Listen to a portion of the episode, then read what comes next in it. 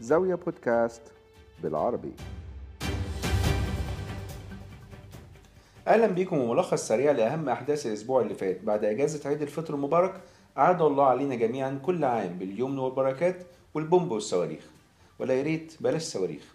يمكن كلمة صاروخ أو صواريخ كانت هي الأكثر انتشارا على الساحة العالمية والإقليمية في الأسبوعين اللي فاتوا.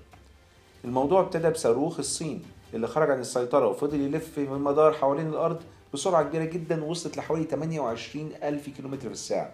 خليته يلف حوالين الأرض دورة كاملة كل ساعة ونص لحد ما وقع في المحيط الهندي من غير أضرار بشرية والحمد لله. ولكن مؤخرا صحينا على صواريخ تانية المرة دي من حركة حماس الفلسطينية وأكثر من 3000 صاروخ تم إطلاقها باتجاه إسرائيل في اختبار مفاجئ لنظام القبة الحديدية الإسرائيلي وده إمتى؟ بعد اندلاع الاحتجاجات من جانب الفلسطينيين على تهجيرهم من حي جراح في القدس لصالح مستوطنين إسرائيليين. في المقابل واصل الجيش الإسرائيلي القصف المكثف على قطاع غزة. مش بس كده حتى لبنان نبه من القصف جانب. بعد ما إسرائيل أطلقت قذائف مدفعية باتجاه جنوب لبنان كرد على محاولة إطلاق صواريخ برضه من لبنان على شمال إسرائيل.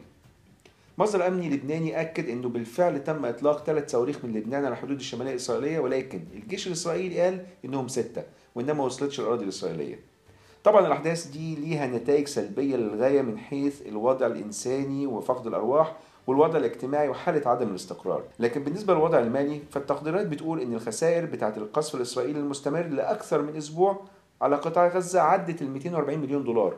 من ضمنها خسائر بقيمة 27 مليون دولار في المنشآت الاقتصادية وحوالي 18 مليون دولار في قطاع الطاقة والاتصالات. ده غير طبعا تضرر أكثر من 30 مقر إعلامي ومؤسسات اقتصادية في الإمارات متوقع ارتفاع الاستثمارات المباشرة خلال الفترة الجاية إن شاء الله بعد ما وزارة الاقتصاد قالت إن تعديلات قانون الشركات التجارية هيتم تنفيذه من أول شهر يونيو الجاي. التعديلات دي هتعمل إيه؟ هتتيح للمستثمرين ورواد الأعمال الأجانب إنهم يأسسوا شركات ويتملكوها كمان بشكل كامل في أي مكان داخل الإمارات مش بس في المناطق الحرة. الاستثمارات المباشرة في الإمارات كانت ارتفعت بنسبة 44% في خلال عام 2020 وصلت لحوالي 20 مليار دولار مقارنة بعام 2019 وفي السعودية في تقرير أمريكي قال إن استثمارات صندوق الثروة السيادي السعودي في الأسهم الأمريكية ارتفعت بنسبة 20% خلال الربع الأول 2021 عشان توصل قيمتها لحوالي 15.4 مليار دولار مقارنة ب 12.8 مليار دولار بنهاية 2020 وأخيرا وليس أخيرا خلال اليومين اللي فاتوا كان في مؤتمر في فرنسا لدعم الدول الأفريقية وعلى رأسهم السودان.